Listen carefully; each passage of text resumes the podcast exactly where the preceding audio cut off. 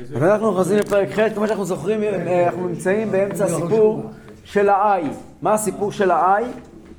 הסיפור של האי הוא שאחרי יריחו התבקש יהושע לכבוש את האי, והיה שם מפלה. נפלו 36 לוחמים, או אחד כנגד 36, וזה היה בגלל אחן. אחן. אחן נתפס. וכעת צריכים לכבוש את האי בפעם השנייה. פרק ח', פסוק א'. ויאמר אדוני אל יהושע אל תירא ואל תחת, קח עמך את עם המלחמה וקום עליה האי ראה נתתי בידך את מלך האי ואת עמו ואת עירו ואת ואת ארצו אנחנו רואים שמיד השם פותח ליהושע ומזכיר לו עוד פעם לא לירא ולא לחת, אל תירא ואל תחת. והשאלה נשאלת, מה פתאום עוד פעם מזכיר לנו אל תירא ואל תחת? בתחילת ספר יהושע כבר למדנו שהשם אומר ליהושע אל תירא ואל תחת מאה פעמים בערך. מה קרה עוד פעם צריך להזכיר לו את זה? התשובה הגיונית. הרי הרגע דיברנו על המפלה שהייתה. אין בגלל האחן. בגלל החאן. אז אחרי המפלה הזו, הרי עם ישראל חשב שעברנו להנהגה טבעית ונגמר הסיפור, ולכן הקדוש ברוך הוא צריך לחזק שוב פעם את ידיו של יהושע. אה, צריך הקדוש ברוך הוא לחזק שוב פעם את ידיו של יהושע, ולומר לו אל תירא ואל תחם. יש אבל הסבר יפה, שמופיע בספר שנקרא חומת ענך. חומת ענך זה ספר שכתב רבי חיים יוסף דוד אזולאי. אולי. שהוא היה יהודי מאוד אחידה. היה יהודי מאוד מאוד מאוד מעניין. אם יש אנשים בהיסטוריה שהייתי רוצה לפגוש, אין הרבה. ענך זה ראשי אחד. מהם, ראשי תיבות. שום ראשי תיבות. אם אחד מהאנשים שהייתי רוצה לפגוש, באמת, אם הייתה לי אפשרות לפגוש אנשים מההיסטוריה, אין ספק שברשימה הראשונה שלי היה מופיע אחידה. הוא לא היה רב, והוא לא היה ראש ישיבה, הוא היה יהודי מרתק, איש אשכולות, שכתב אין ספור ספרים, אה? הוא לא היה רב. אתה יודע, כשהוא הגיע בערוב ימיו שם, הוא היה שדר, הוא היה בדרך מארץ ישראל, נתנו לו תפקידים, אבל הוא לא היה, הוא לא היה רב עיר, הוא לא... לא, לא רבי, רב בכלל, כאילו. הוא היה איש חשוב, התייחסו אליו בכבוד גדול. אה? מה הגדולה שלו הייתה? הוא היה מחבר. פורה? באופן לא רגיל, חכם ותלמיד חכם, לא רק תלמיד חכם, לא. לא רק תלמיד חכם אלא גם חכם, זה דבר נדיר. אה? אה, אה, אה, חידה. פשוט כל הסיפורים שהגיעו חידה. אליו, כאילו, כשהוא היה באיטליה. כי הוא היה, כי הוא היה נציג. של ארץ ישראל. לא, היה אישה שהתעשותיו, הביאו אותה אליו. זה כאילו, צריך לטפל שם בהרבה דברים. כי הוא הגיע, שוב פעם, זה לא היה מקום שלו, הוא לא גר שם. נכון, התייחסו אליו בכבוד גדול מאוד, ויותר מזה, אבל הוא היה גר בירושלים, כמו שהוא הזכיר מקודם, הוא היה, הוא היה אה, אה, שדר, שדר דשלוחא דרבנן, אני נוסע מארץ ישראל לאסוף כסף עבור עניי ארץ ישראל. וככה בכל מקום בעולם הכירו אותו, הדפיס ספרים חשובים בליבורנו, אז שם בכלל הוא קיבל אה, מעמד חשוב, אבל הוא היה אדם פרטי, הוא לא היה, רשמית הוא לא היה באיזשהו תפקיד, הוא לא עמד בראש הישיבה או משהו, אבל הוא היה מרתק. קודם כל היה ביבליוגרף הכי חשוב שהיה לעם ישראל. הוא הסתובב, הוא נדד בהרבה מקומות, נכנס לכל מיני מוזיאונים ותיעד כל מה שהוא ראה. כל מיני ספרים, כל מיני זה. הוא כתב ספרים על ספרים. הוא כתב ספרי חידושי תורה שלו בכל מיני תחומים. עשרות ספרים הוא כתב. הוא הציל את הבורא, הבת של המלך, מלכה, אני לא יודע מה שהיה שם באנגליה, אני חושב, או משהו כזה, ונתנה לו אישור להיכנס למשך יום לספרייה. ואז זה השפיע את הקולמוס שלו, שכתוב במהירות המחשבה, משהו כזה, הוא התחשב כבר. הוא ראה ספרים שאף אחד לא ראה, והיום מסתמכים עליו מאוד. הוא נחשב, מסתמכים עליו מאוד במחקר, כל מיני ספרים. אחי- אז אולי ראה את זה ואת זה. מביאים את זה, גם המחקר החילוני. בירושלים. לדעתי בירושלים. בוקר טוב. בוקר טוב. אה,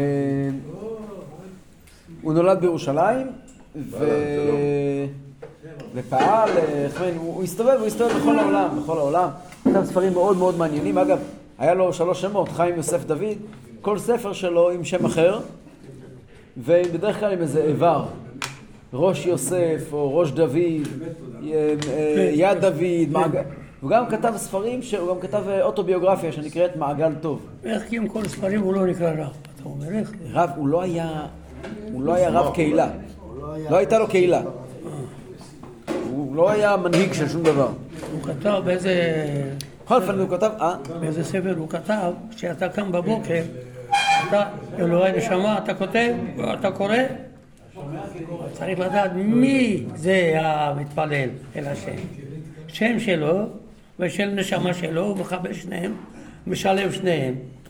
קודם כל אתה אומר, ביום חול, שם שלך, אותיות שם שלך, בשבת, קודם כל של נשמה, אחר כך אתה מחבר שם שלך ביחד. יפה.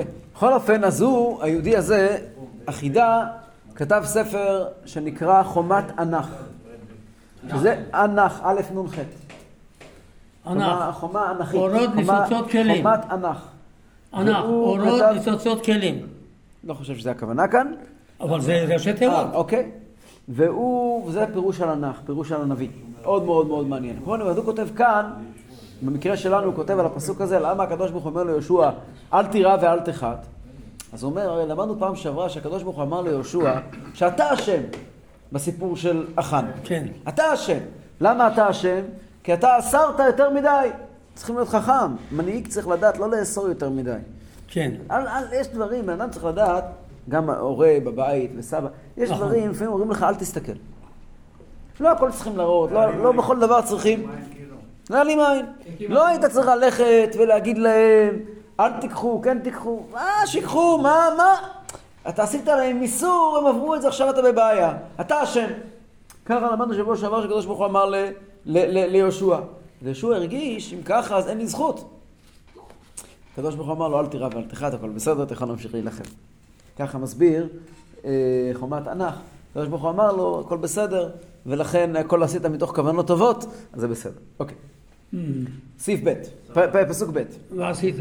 ועשית עלי ולמלכה כאשר עשית ליריחו ולמלכה רק שללה ובהמתה תבוזו לכם. שים לך, שים לך עורב לעיר מאחריה. אומר לו ככה, כמה עניינים יש פה בפסוק הזה? קודם כל ועשית לעי ולמלכה כאשר עשית ליריחו ולמלכה. פעם שעברה שלחת אנשים להילחם. זאת הייתה טעות. אתה צריך ללכת בתוכם להילחם. כמו שאתה בעצמך הלכת עם הלוחמים ביריחו, תלך בעצמך להילחם ב- ב- בעי. בראש מה? המחנה.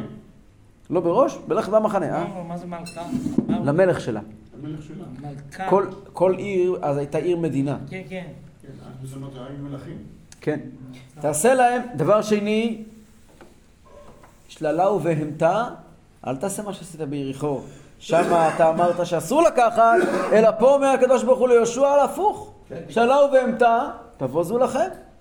קחו. ודבר אחרון, הכיבוש לא יהיה כמו ביריחו באופן של להקיף את חומות העיר והיא תיפול, אלא צריכים פה להתחיל להשתמש קצת בלבושי הטבע. מה זה שים לך עורב מחוץ לעיר? אנחנו נארגן להם מערב. כלומר, איזושהי אחיזה בדרכי הטבע. למה צריך... אה, לאהוב להם... אה, כבר נראה, כבר נראה מה שעשו להם. כבר נראה מה שעשו להם.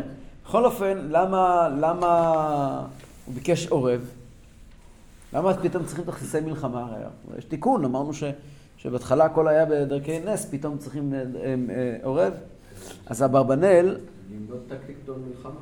אבל המלחמה הקודמת לא הייתה, הייתה בלי טקטיקה. אוקיי. וזה אמרנו מקודם, למדנו שזה היה הכאב שלהם. הכאב שלהם בעיה היה ש-36 לוחמים שיפלו במלחמה, דבר די נורמלי. מה שנקרא, כשעושים בצבא, עד היום, כשעושים סיכונים, אם ילכו, יתקפו עכשיו באיראן. אז יש תוכנית, יש תוכנית מגירה, נכון? אומרים לך, יהיו ככה וככה נופלים, זה חלק מהמחיר שמשלמים. 36, זה מחיר ככה, ככה עובדים בתוכניות מלחמה. 36 לוחמים, 36 לוחמים, זה לא מחיר גבוה. אנחנו מאוד, כואב- לנו על כל לוחם, אבל ראינו שלקחו את זה מאוד מאוד קשה ללב, קראנו את זה. למה? הם לא לקחו קשה ללב את העובדה שיש במלחמה נופלים, זה דבר נורמלי. הם לקחו ללב קשה את העובדה שהם עברו מדרכי נס לדרכי טבע. וכעת כאשר התכפר להם, מה הם בעצם מבקשים? תנו לי בחזרה דרכי נס. מה הקדוש ברוך הוא אומר לו? לא, לך בדרכי טבע. אז מה הולך פה? אז ההסבר הוא, אומר אברבנאל ככה. אומר אברבנאל, ואגב אברבנאל חייבים לדעת שאברבנאל היה אדם שרואים בפירוש שלו גם. יודעים שהוא היה איש, הוא היה מדינאי מאוד מאוד גדול. היועץ של המלך. יועץ של כמה מלכים? של חמישה מלכים. של אה, המלך ספרד. חמישה מלכים. וגם אחר כך עבר לאיטליה. שם. נכון, נכון, נכון, נכון. פורטוגל, ספרד ונפולי. הם עד כדי כך רצו, אחרי גירוש ספרד, עד כדי כך רצו אותו, שהמלך הספרדי היה מוכן לשיר עשרה יהודים שיהיה לו מניין. כן, כן, כן, כן, כן. אברבנאל, אברבנאל, כשהוא כותב, אפשר לראות שהוא מתוך פוזיציה של ארמון מדבר. הוא היה מאוד מעורב, הוא גם שילם חלק מהריקונסקה, מה- מה- מהריקונסקה, מה- מהאיחוד של ה... מהכיבוש של, ה, של הנוצרים את המוסלמים ב, ב, ב, בחצי האי האיברי. הוא ידע איך מלחמות מתנהלות. הוא אומר, אתה יודע מה הפריע לעם ישראל? הוא אומר פה דבר נורא מעניין. תוך הפוזיציה הזאת של מדינאי, יש לו מבט אחר על כל הסיפורים. כל דבר הוא מפרש אותו, אתה רואה שבן אדם שמבין במלחמות. אז הוא אומר, למה היה צריך להיות פה עור- עורב? אומר אברבנאל ככה, זה לא רק שעם ישראל איבד חיילים, 36 חיילים במלחמה הקודמת, הוא גם התבזה. אז נלחם עם... במלחמה צריכים להבין שיש פה גם כן אלמנט פסיכולוגי. מי שיוצא למלחמה גם לא רוצה להתבזות. גם לא רוצה להתבזות. לפעמים, עד היום הזה, יש לנו הסכם שבשתיקה עם האויבים שלנו, שלא כל דבר מספרים. וגם הם לא רוצים לספר. למה? כי אם כל העולם ידע מה שעשינו להם, הם יהיו מוכרחים להגיב. כשאף אחד לא יודע, אז זה טוב גם לנו וגם להם. טוב להם, כי לא אין להם. בושות, לא התבזו. לא יתבזו, וטוב לנו, כי ככה הם לא יגיבו. נכון. מין הסכם, עשינו שקט, אנחנו לא מדברים, אתם לא מדברים, נכון? ככה זה- נכון. ככה זה עובד כל הזמן. נכון. היה, תקפו את הסובייטים, אתם יודעים, תקפו את הסובייטים במלחמת ההתשה. היה, תקפו מטוסים סובייטים. כן, בקרב אוויר מול חיל האוויר. קרב אוויר מול חיל אוויר. מיגי. מיגים. מיגים, אבל טייסים רוסים, לא... לא- טייסים לא- רוסים, טייסים רוסים. מה הוחלט לפרסם בעיתונות שזה היה עם, מצרים? למה? למה אתה צריך לבייש את הרוסים? אל תבייש אותם. אה, כי, כי מי שמבין במלחמה אומר, אברבנאל, אבל אחר כך הטייסים המצרים צחקו עליהם. נכון, אתם הלכתם מול נכון, הישראלים, נכון, צחקתם נכון, עליהם, נכון. עכשיו מי אתם? נכון. אז אברבנאל אומר, מה שקרה פה לעם ישראל, לא רק שהם איבדו 36 לוחמים, הם גם איבדו את הכבוד שלהם.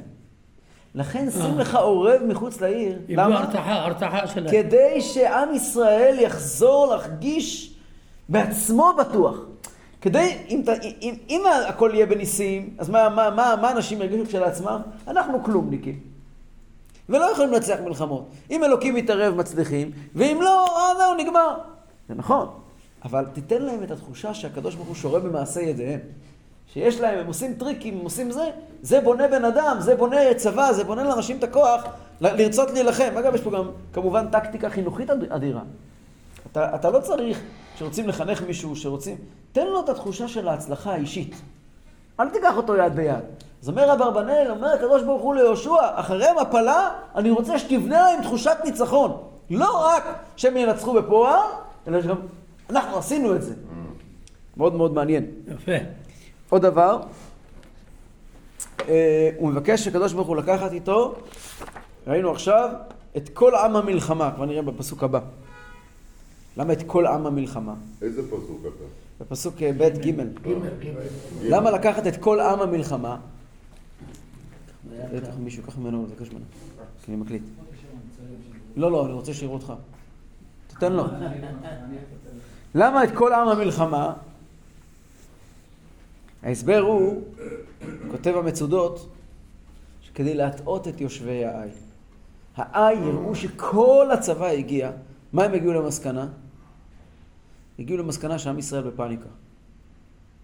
אם אתה שולח רק נבחרת, זאת אומרת שאתה בטוח בעצמך. אבל אם אתה יורה בכל הכלים, סימן שאתה בפאניקה. ושוב פעם אומר המצודות, וזה גם תפיסה מאוד מאוד נכונה, גם פסיכולוגית, כשבן אדם עומד מולך והולך עם כל, ה... עם כל הכלים, סימן שהוא, שהוא, שהוא בבעיה.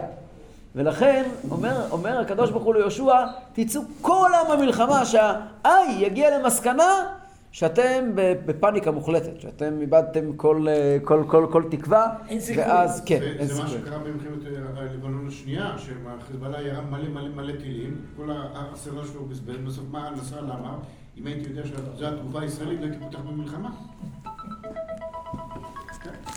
כן. ויקום יהושע בכל עם המלחמה לעלות העי. כל העם יצא מלחמה או רק כן, כן. חיילים? כולם, כולם. כל עם המלחמה, כל הצבא. ויבחר יהושע שלושים אלף איש גיבורי החיל, וישלחם לילה, ויצב אותם לאמור, ראו אתם אורבים לעיר מאחרי העיר, אל תרחיקו מן העיר מאוד, והייתם כולכם נכונים, ואני וכל העם אשר איתי נקרב אל העיר. והיה כי יצאו לקראתנו כאשר בראשונה ונסנו לפניהם ויצאו אחרינו עד עתיקנו אותם מן העיר כי יאמרו נשים לפנינו כאשר בראשונה ונסנו לפניהם. ואתם תקומו מהעורב והורשתם את העיר ונתנה אדוני אלוהיכם בידכם אני כבר אסביר והיה כתפסכם את העיר תציתו. תציתו את העיר באש כי דבר אדוני תעשו ראו ציוויתי. אתכם אומרת ככה בשקט בלילה בחושך ילכו אל אחורי העיר 30 אלף לוחמים. אגב, 30 אלף זה מספר לא קטן בכלל. עוד פעם. 30 אלף זה, זה, זה אוגדה, דיוויזיה. זה דיוויזיה. כן. 30 אלף לוחמים ימתינו מאחורי העיר. כל הצבא הגלוי יעלה בשעות היום, בבוקר, אל מול העיר מקדימה. ממזרח, כן? מכיוון מזרח, מכיוון... חזיתית כאילו. חזיתית.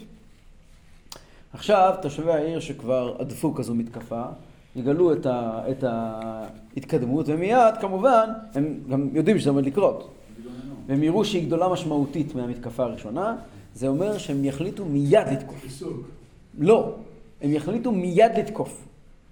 הגיונית, הם יחליטו ברגע שהם רואים כזו מתקפה גדולה, הם יחליטו מיד לא להמתין רגע ולהוציא את כל הלוחמים שלהם מיד למתקפה. סליחה, הרב, לא הבנתי. 30 אלף מאחורי. העיר, הם לא רואים אותם, בלילה.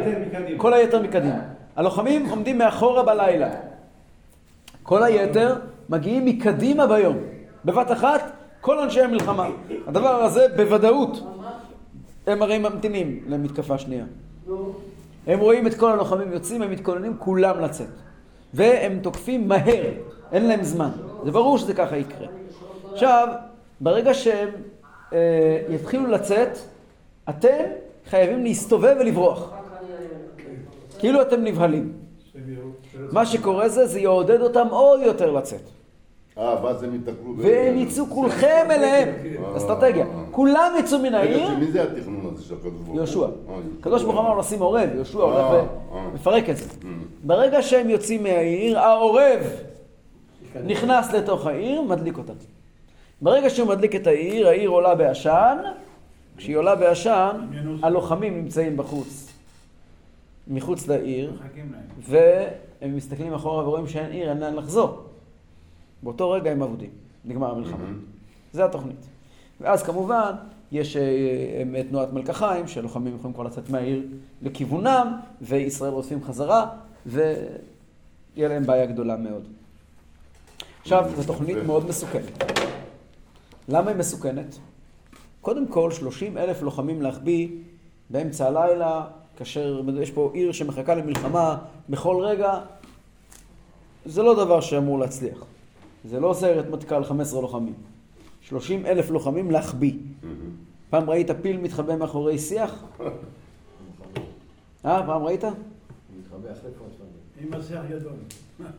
אם לא ראית, כנראה שהוא התחבא טוב. איך יכולים להחביא 30 אלף לוחמים? מאחורי העיר, בלילה, זה נשמע הזוי לגמרי, 30 אלף לוחמים. אם היה לנו 30 אלף לוחמים לשים באיזה פינה, היו ממלאים במחרת בידיעות אחרונות תמונה, היה פה הפגנה של 200 אלף איש. 30 אלף לוחמים זה לא מעט בכלל. ולהחביא אותם מאחורי העיר בלילה, כאילו אף אחד לא שם לב, ריזיקה לא פשוטה בכלל, בכלל. עכשיו, אמרת, לתת לאפשר להם לצאת ולברוח מיד. זה אומר שהם לא יכולים לפגוע באף אחד כאשר הם בורחים? מה זה, זה כמו לדפוק בדלת ולברוח? מה, מה, מה זה הדבר הזה? זה לא, זו טקטיקה מאוד מסוכנת. הם יצאו מהעיר, יתחילו לרדוף אחריכם, יש להם את כל הכוח בידיים, הם רודפים אחריכם, ואתם הגעתם לנקודה שהם יכולים לרדוף אחריכם. זה עלול להסתיים באסון. אבל באמת, פה כל הנקודה היא בכלל לא הטקטיקה. הטקטיקה היא רק, היא בעצם, הטקטיקה היא כדי לעבוד על בני ישראל, כדי לתת להם תחושה של ניצחון. יש פה הכל, זה רק סייעתא דשמיא. וגם- ולכן יהושע מסיים, אה? זה גם קשור למצב הפוטוגרפי של השטח. זה ההר, אה? זה הר. אוקיי. ואז צריכים לעלות פנימה כשהם יוצאים החוצה. זה לא פשוט. עכשיו, אה, לכן יהושע מסיים ואומר, כי דבר השם תעשו, ראו ציוויתי אתכם. הוא אומר להם, אם אלו היו פקודות שלי, אז יכול לקום מישהו במטכ"ל ולומר, תקשיב, אדוני המ- המצביע היקר, לא הגיוני. לא הגיוני. אבל זה דבר השם. ראו ציוויתי אתכם, תעשו מה שאני אמרתי לכם, לא בגלל שזו אולי הטקטיקה הכי הגיונית למלחמה, אלא מכיוון שזה דבר השם. אוקיי. וישלחם יהושע, וילכו אל המערב, וישבו בין בית אל ובין העי מים לעי. אז בית אל נמצא מערבית לעי, העי הוא מזרחית לבית אל. איפה זה בית אל? בשומרון. לא, זה לא בשומרון, זה נקרא היום שומרון, אבל זה לא שומרון. עיריית רמאללה, לא? כן, איך קוראים למקום הזה? בנימין. בנימין. אה, זה בנימין, נכון. האמת היא, אז למה זה היום שומרון? האמת היא, זה נקרא שומרון, כי אנחנו היום קוראים, אגב, גם היום זה לא נקרא שומרון, גם היום זה נקרא בנימין. הבת שלי גרה בשילה. אז שילה, יופי. שילה זה ממש קרוב לבית אל, אבל שילה זה בוודאות שייך לאפרים, זה כבר בהר אפרים. בית אל זה כנראה עדיין שייך לבנימין, זה על הגבול. יש מקומות שכתוב שבית אל שייך לבנימין, ויש מקומות שכתוב שבית אל שייך. לאפרים, אבל שילה זה בוודאות אפרים. אבל יש שלט בחוץ בנימין. לא, מועצה אזורית בנימין, זה לא אומר שזה נחלת בנימין. זה לא אומר שזה הר בנימין. טוב. גם יריחו זה בבנימין. אוקיי. בוודאי. זה רחוק. לא כל כך רחוק. זה לא כל כך רחוק. איך, איפה הגבול עובר? כביש מספר 1, מה, מצד זה שני. הגבול? כביש מספר 1, אתה יורד ממעלה אדומים למטה. כביש מספר 1, שמאלה זה יריחו. דוך עד, כביש מספר 1 עד כביש 90. זה הגבול בין יהודה לבנימין, בגדול. עכשיו, כביש מספר 5, בערך, זה הגבול בין, בין, אה, בין בנימין לבין אה, אפרים. מה שאנחנו קוראים היום שומרון זה אפרים. לפי פה זה לא נראה כל כך, חמש זה פה צריך. תראה, מה נראה? אה, נראה ש... אפרים? אפרים. אמרתי שיש מקומות שכתוב שזה אפרים. זה ממש על הגבול, נכון? מה? זה ממש על הגבול. כן. כי באמת, בזמן, אה, בזמן המלכים, בזמן ירובעם וכן הלאה, בית אל היה אפרים. שם הרי היה פולחן בבית אל. אבל, אבל, אבל במקומות אחרים כתוב שזה כן בנימין. מאוד מעניין, כנראה שזה היה, זה ממש סמוך לגבול. כנראה הגבול עבר פעם פה, פעם שם, כמו, כמו כטבעם של גבולות, שהם אה, הם אה, עוברים בכל מיני... אילת לא נחשב בגבול. בגבול התורה. אילת לא, אילת לא, אבל אבל תנסה שלמה המלך... לא, מה זה קשור? שלמה המלך מלך באילת. באילת? ודאי. אבל זה לא הגבול המובטח. לא, לא, זה לא גבול, זה לא... שלמה המלך אבל אה, שלט באילת. כן, אבל זה לא לא מצוות ארץ גבול ישראל. לא, לא, לא, לא, זה לא בגבולות- לא האבטחה. נכון, אבל היה נמל שם, עיצום גבר. כן. נכון, נכון, היה נמל. אה, לא רק שלמה אגב. גם, גם אה, ממלכה החשמונאית הגיעה לאילת. טוב. שם ים. הלאה. אז, אז, אוקיי. ויש, אז, אז אה, אולי אחרי שנסיים את ספר יהושע, אולי נצא לסיור שם באזור.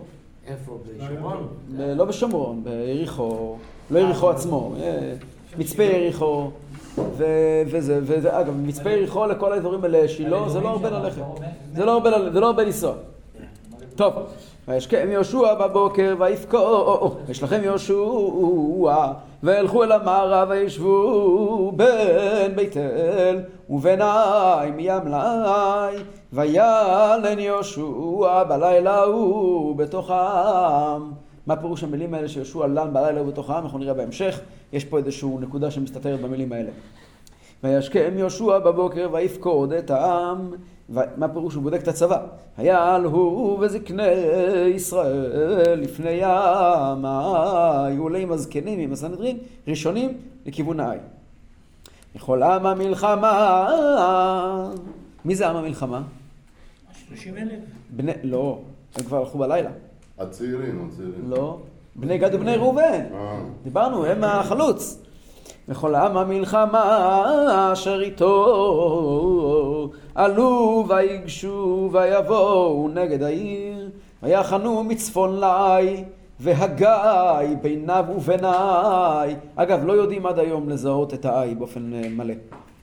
זה אמור להיות משהו עם קרוב מאוד לבית אל. בית אל זה לא איפה שבית אל של היום. יש כפר ערבי שנקרא ביתין, שזה כנראה בית אל. אמור להיות שם משהו באזור, ויש לפניו גיא מצפון. ויקח כחמשת אלפים איש, הופה, וישם אותם עורב בין בית אל וביניים ים לעיר. ויהושע מחליט להוסיף עוד עורב. היה לנו עורב של שלושים אלף, 30,000. וכעת הוא מוסיף עוד עורב בנקודה אחרת של חמשת אלפים. וישימו עם את כל המחנה אשר מצפון לעיר ואת עקבו מים לעיר. וילך יהושע בלילה ההוא בתוך העמק. בתוך העמק. אז את כל המחנה אמרנו מקודם שמגיעים ממזרח אבל עוקפים כיוון צפון. מגיעים מצפון שם יש גיא אמרנו. מגיעים מלמטה. כאשר העוקב, העוקב זה העורב, נמצא ממערב. אז העיר נמצאת במרכז, עין מכאן, מצד, פה זה מערב, נכון? אה, אה, העין מכאן, מצד מערב נמצאים כנראה בשיפולים של הגבעה, נמצאים עוקבים, אחד יותר קרוב, 5,000, אחד יותר רחוק, שזה 30 אלף, ובפרונט של העיר, שזה מצד צפון, יש עמק, ומשם מגיע כל העם. והפסוק עוד פעם מדגיש, "ויל- וילך יהושע בלילה ההוא בתוך העמק. בהתחלה אמרנו וילן יהושע. וילן, כן. וילן יהושע לא הכוונה שהוא ישן. ללון זה לא דווקא לישון, ללון זה לעשות לילה. הוא לא ישן. איפה יודעים שהוא לא ישן? כתוב, וילך יהושע בלילה ההוא. זאת אומרת, הפסוק פה אומר שהוא לא ישן באותו לילה. הוא לן באותו לילה, כלומר, הוא עשה שם את הלילה בתוך. המחנה. אבל יש משהו פה עם הלילה. מה התורה פה, מה הנביא פה כל כך מדגיש את העניין? אז בפשט כותב האלשיך והאברבנאל שיהושע הסתובב כל הלילה בין הלוחמים כי הרגיש שצריכים לחזק אותם. הרגיש שהחבר'ה לא בטוחים על עצמם ולכן הוא לא הלך לישון. זה הפירוש, הפסוק של, של הפסוק, הפירוש הפשוט. וילך יהושע בלילה ההוא בתוך העמק, בעצם הוא הסתובב ביניהם לדרבן אותם, לעודד אותם. אבל אה, ורק אחרי שהם מספיק רגועים, אז הוא יכול היה לשלוח עוד את העורב השני. אבל מה זה וילך יהושע בלילה ההוא בתוך העמק? חז"ל אומרים, אמר רבי יוחנן, כך אומרים אה, חז"ל בסנהדרין דף מ"ד, מלמד שלן בעומקה של הלכה. אותו לילה הוא עסק בתורה. וגם בעקבות המלחמה הקודמת. למה? כמו שאנחנו זוכרים, קראנו שלפני מלחמת יריחו התגלה ליהושע מלאך, חרבו שלופה בידו. חז"ל אומרים שזה היה שהקדוש ברוך הוא זעף, הקדוש ברוך הוא כעס על ביטול תורה. שהרי כל הכיבוש היה, לא לא ימוש ספר תורה זה מפיך. לכן, כעת, כאשר הוא סיים לסדר את הצבא, הוא הלך לעסוק בעומקה של ההלכה.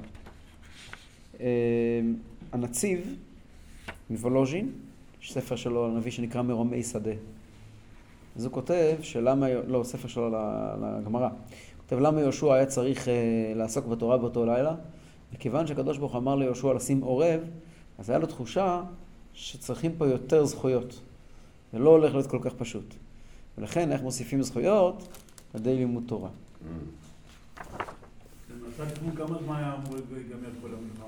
ה- זה יסתיים עוד באותו יום. ביום אחד? בואו נראה. כן. בואו נראה איך התוכנית הצליחה למעלה מן המשוער. בהתחלה היה שלב ראשון, התרגיל ההסחה, אחרי זה הצליח הפעולה. בואו נתחיל בתרגיל ההסחה. ויהי קירות מלך האי. מה הוא ראה? לא כתוב מה הוא ראה, אבל כל אחד מבין מה הוא ראה. הוא ראה את הצבא. וימהרו והשכימו ויצאו אנשי העיר לקראת ישראל למלחמה, הוא וכל עמו למועד לפני הערבה, והוא לא ידע כי אורב לו מאחרי העיר. יש פה מילים קצת קשות. מה זה למועד? למועד זה שעת השין. כלומר, היה ביניהם, הם ידעו ביניהם, היה להם גם תוכנית מגירה, הם לא ישבו בחיבוק ידיים. הערבה, ערבה פירושו אה, מישור. הם הלכו לכיוון המישור שהיה ליד העיר. וינהגו יהושע וכל ישראל לפניהם, וינוסו דרך המדבר. יהושע וכל ישראל הם נוגעו, לשון נגע ומחלה. כלומר, הם עשו את עצמם ניגפים לפניהם, והם בורחים לכיוון המדבר. אגב, אני לא בטוח שהמדבר פה הכוונה מדבר במובן הפשוט, כי אני לא מכיר מדבר באזור, אה, באזור, אה, לא רחוק משם. לא רחוק משם, אה? זה אזור הררי. אזור הררי, אבל מאוד מאוד פורה. אזור בית אל, החלק המערבי הוא פורה. חלק, המ- מה אנחנו מדברים? כן, אבל אה, אולי גם... כדי לעבור לגב ההר, נקודת המדבר, זה הרבה מאוד ללכת.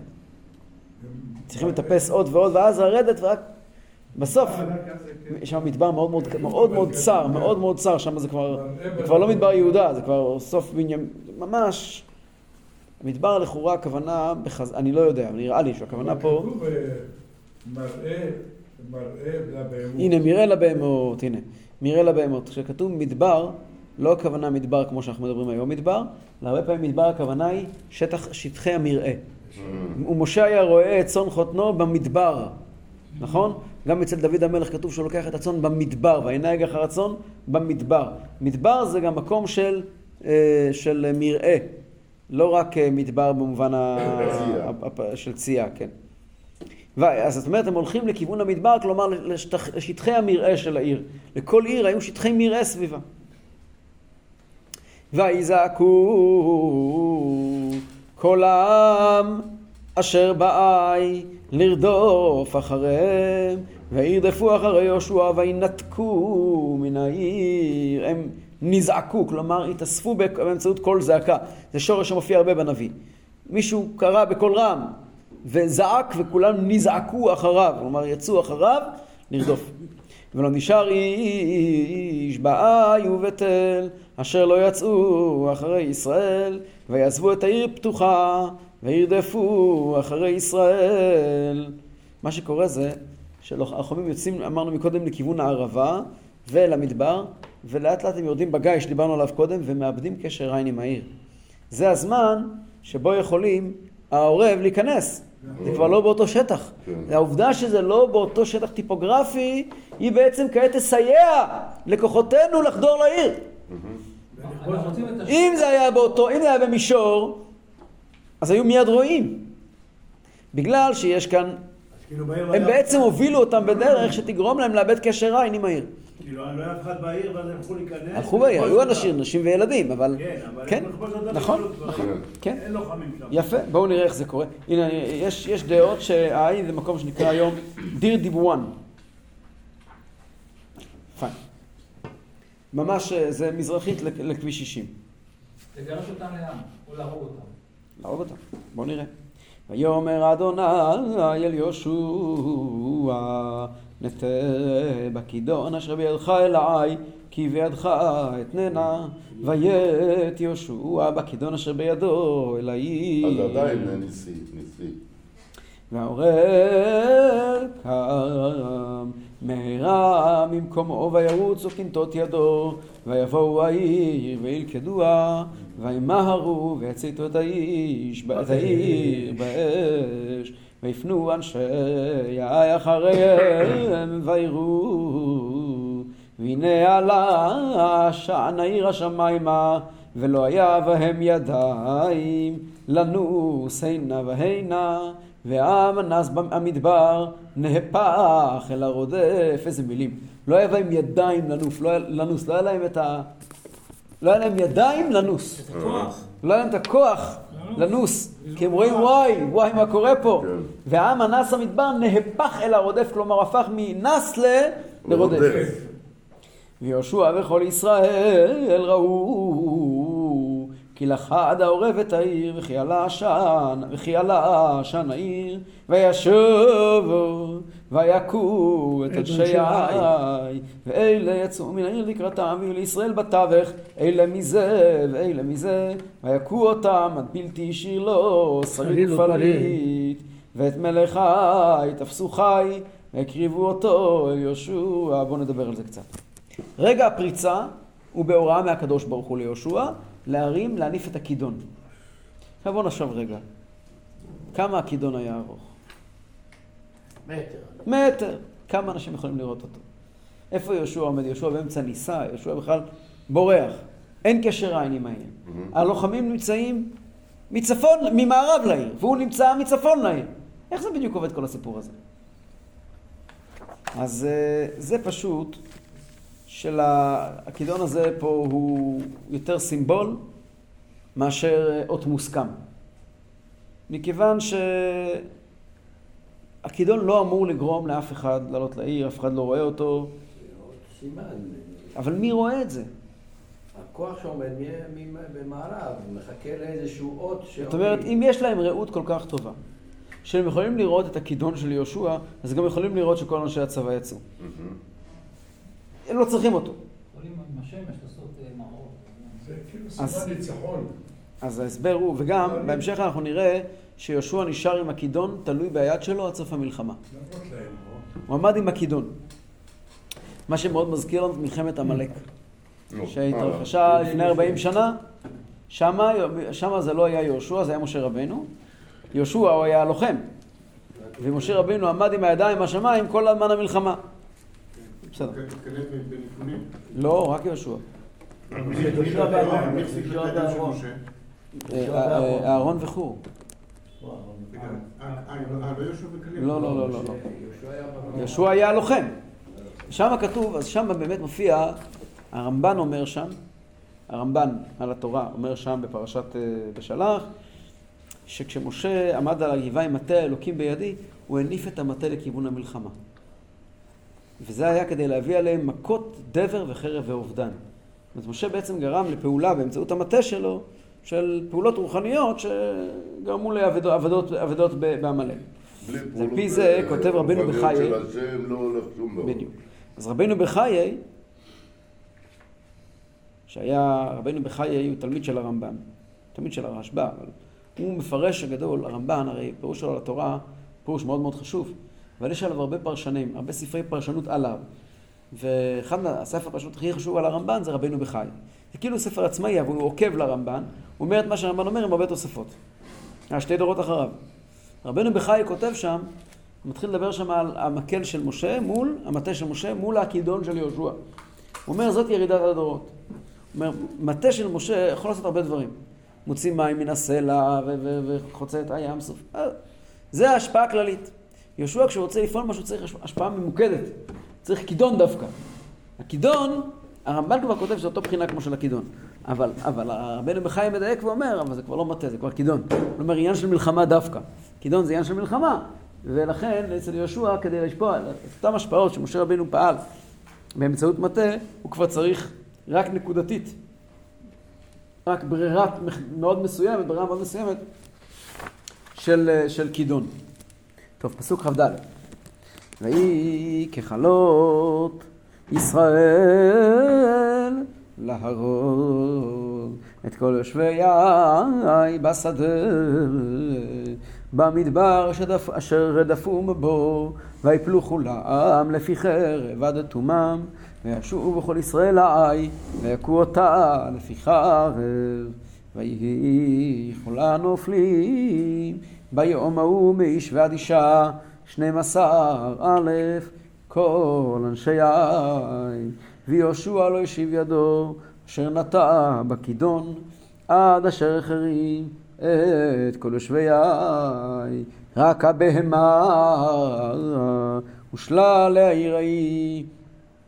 בזזו להם ישראל כדבר אדוני אשר ציווה את יהושע לשרוף יהושע את העי ושימח תל עולם שממה עד היום הזה ואת מלך העי תלה לעץ על ההר עד עת הערב, וכבוא השמש ציווה יהושע, ויורידו את נמלתו מן העץ, וישליכו אותה אל פתח שער העיר, והקימו עליו גל אבנים גדול עד היום הזה.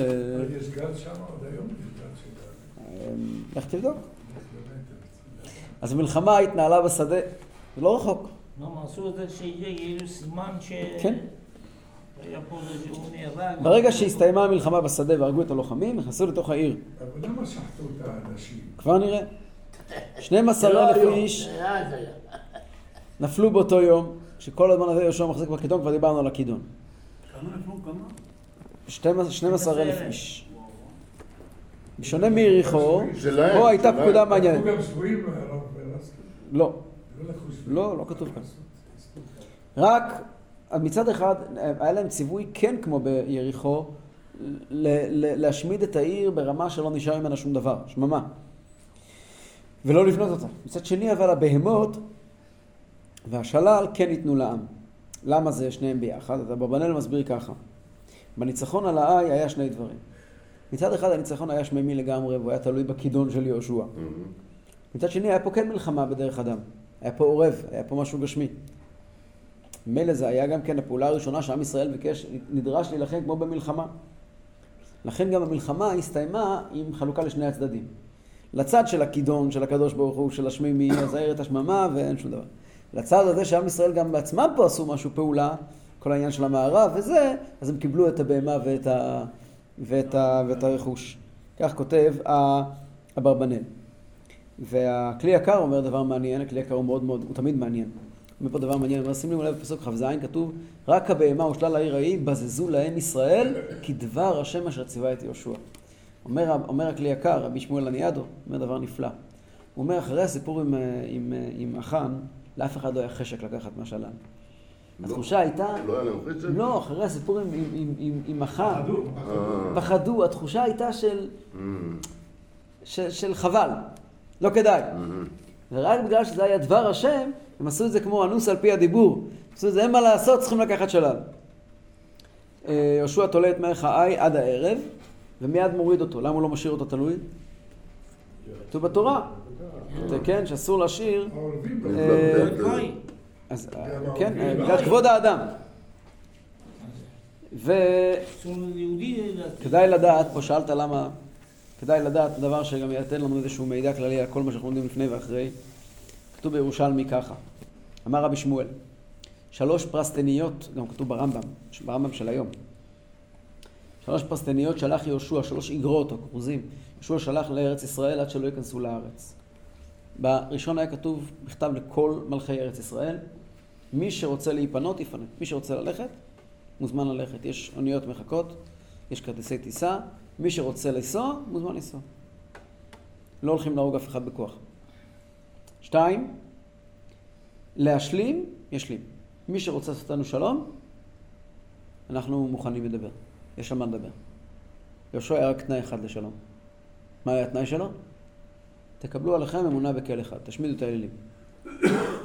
והדבר השלישי, מי שרוצה להילחם, שיילחם. והם בחרו להילחם.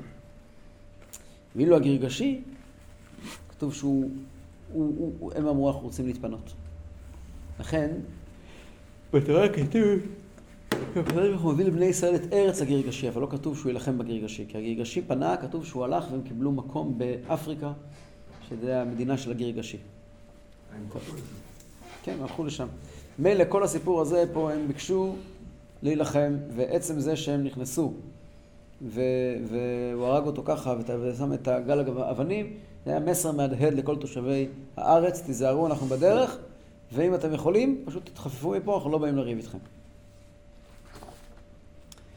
אוקיי, בסיום הדברים, פסוק ל', מופיע פה פרשה קצרה, שבעצם פה זה לא המקום שלה בכלל, היא הייתה צריכה להיות מופיעה בפרק ב' או ג', פרק ב'. ג', שם הייתה צריכה להופיע, ופתאום היא מופיעה פה אבל. בואו נראה. פרשה קצרה, סך הכל חמש פסוקים, חמישה פסוקים, שהיא מתארת אירוע גדול בקיצור נמרץ. בואו נראה. אז יבנה יהושע מזבח לאדוני אלוהי ישראל בהר עיבל. אתם יודעים שאת המזבח הזה עדיין אפשר לראות. עכשיו הפלסטינים מתעללים בו. הפלסטינים הורסים אותו עכשיו. אמן, אמן. יש כאלה שאומרים שם. שומרים, אבל... אה, איפה איפה המזבח נמצא? הר עיבל. אה, בהר עיבל, כן. המזבח בהר עיבל, זה דבר מפורסם. טוב, יש שם גם אה, בסיס צבאי. נכון. כאשר ציווה משה ודד אדוני את בני ישראל, ככתוב בספר תורת משה, מזבח אבנים שלמות אשר לא הניף עליהן ברזל, ויעלו עליו עולות לאדוני, ויזבחו שלמים, ויכתוב שם על האבנים את משנה תורת משה אשר כתב לפני בני ישראל. וכל ישראל וזקניו ושוטרים ושופטיו עומדים מזה ומזה לארון נגד הכהנים הלווים נושא ירון ברית אדוני כגר כאזרח חציו אל מול הר גריזים והחציו אל מול הר עיבל כאשר ציווה משה ודד אדוני לברך את עם ישראל בראשונה, ואחרי כן קרא את כל דברי התורה, הברכה והקללה, ככל הכתוב בספר התורה. לא היה דבר מכל אשר ציווה משה אשר לא קרא. יהושע נגד כל קהל ישראל והנשים והטף והגר ההולך בקרבם. יש פה קיצור נמרץ של תיאור הברית, מעמד הברית שהתרחש בהר גריזים. בהר, גריזים והר עיבל, מה מדובר? בפרשת ראה כתוב שבאריכות גדולה, בפרשת ראה בקיצור, בפרשת כי תבוא זה באריכות. בפרשת ראה כתוב, והיה כי ויחש שם לוקח על הארץ שתבע שמה לרשתה, ונתת את הברכה על הר גריזים ואת הקללה על הר עיבל. הלא המה בעבר הירדן, אחרי דרך מבוא השמש רק אני. ויש שם ציון דרך בדיוק, דרך מבוא השמש. הפרצים זה הר ברכה? הר גריזים זה הר ברכה, כן. איפה זה דרך מבוא השמש, אתם יודעים? דרך הזאת קיימת עד היום. איך? דרך מבוא השמש. איך נקרא הכביש מנתניה, צומת בית ליד, לכיוון השומרון? 57. זה דרך מבוא השמש. התורה מדברת על דרך, יש לנו כמה כבישים שהתורה מדברת עליהם, אנחנו מכירים אותם עד היום. יש דרך המלך. אה? המסלולים הקיימים. דרך מבוא השמש זה כביש 57. כן? המסילה, או הדרך העיקרית, זה דרך גב ההר, שהיא כביש 60. שזה הדרך העיקרית. ש... המסילה, כן. בציר 60. אבל דרך 57 נקראת דרך מבוא השמש. מה זה הפירוש של הכביש, אה, הכביש הסרגל, לדוגמה? 60 לכביש המנהרות? סוג ישר. יש לו חלק מסוים שהוא המנהרות, אבל זה חלק חדש. זה הכביש מחברון לירושלים, זה הכוונה. לא, הוא מתחיל לפני חברון, הוא מתחיל לפני חברון, הוא מסתיים בעפולה. לא נקרא סרגל? יורד מתחיל בעפולה. הוא מתחיל אולי בעפולה, מסתיים שם... בנגב, בדרום הר חברון.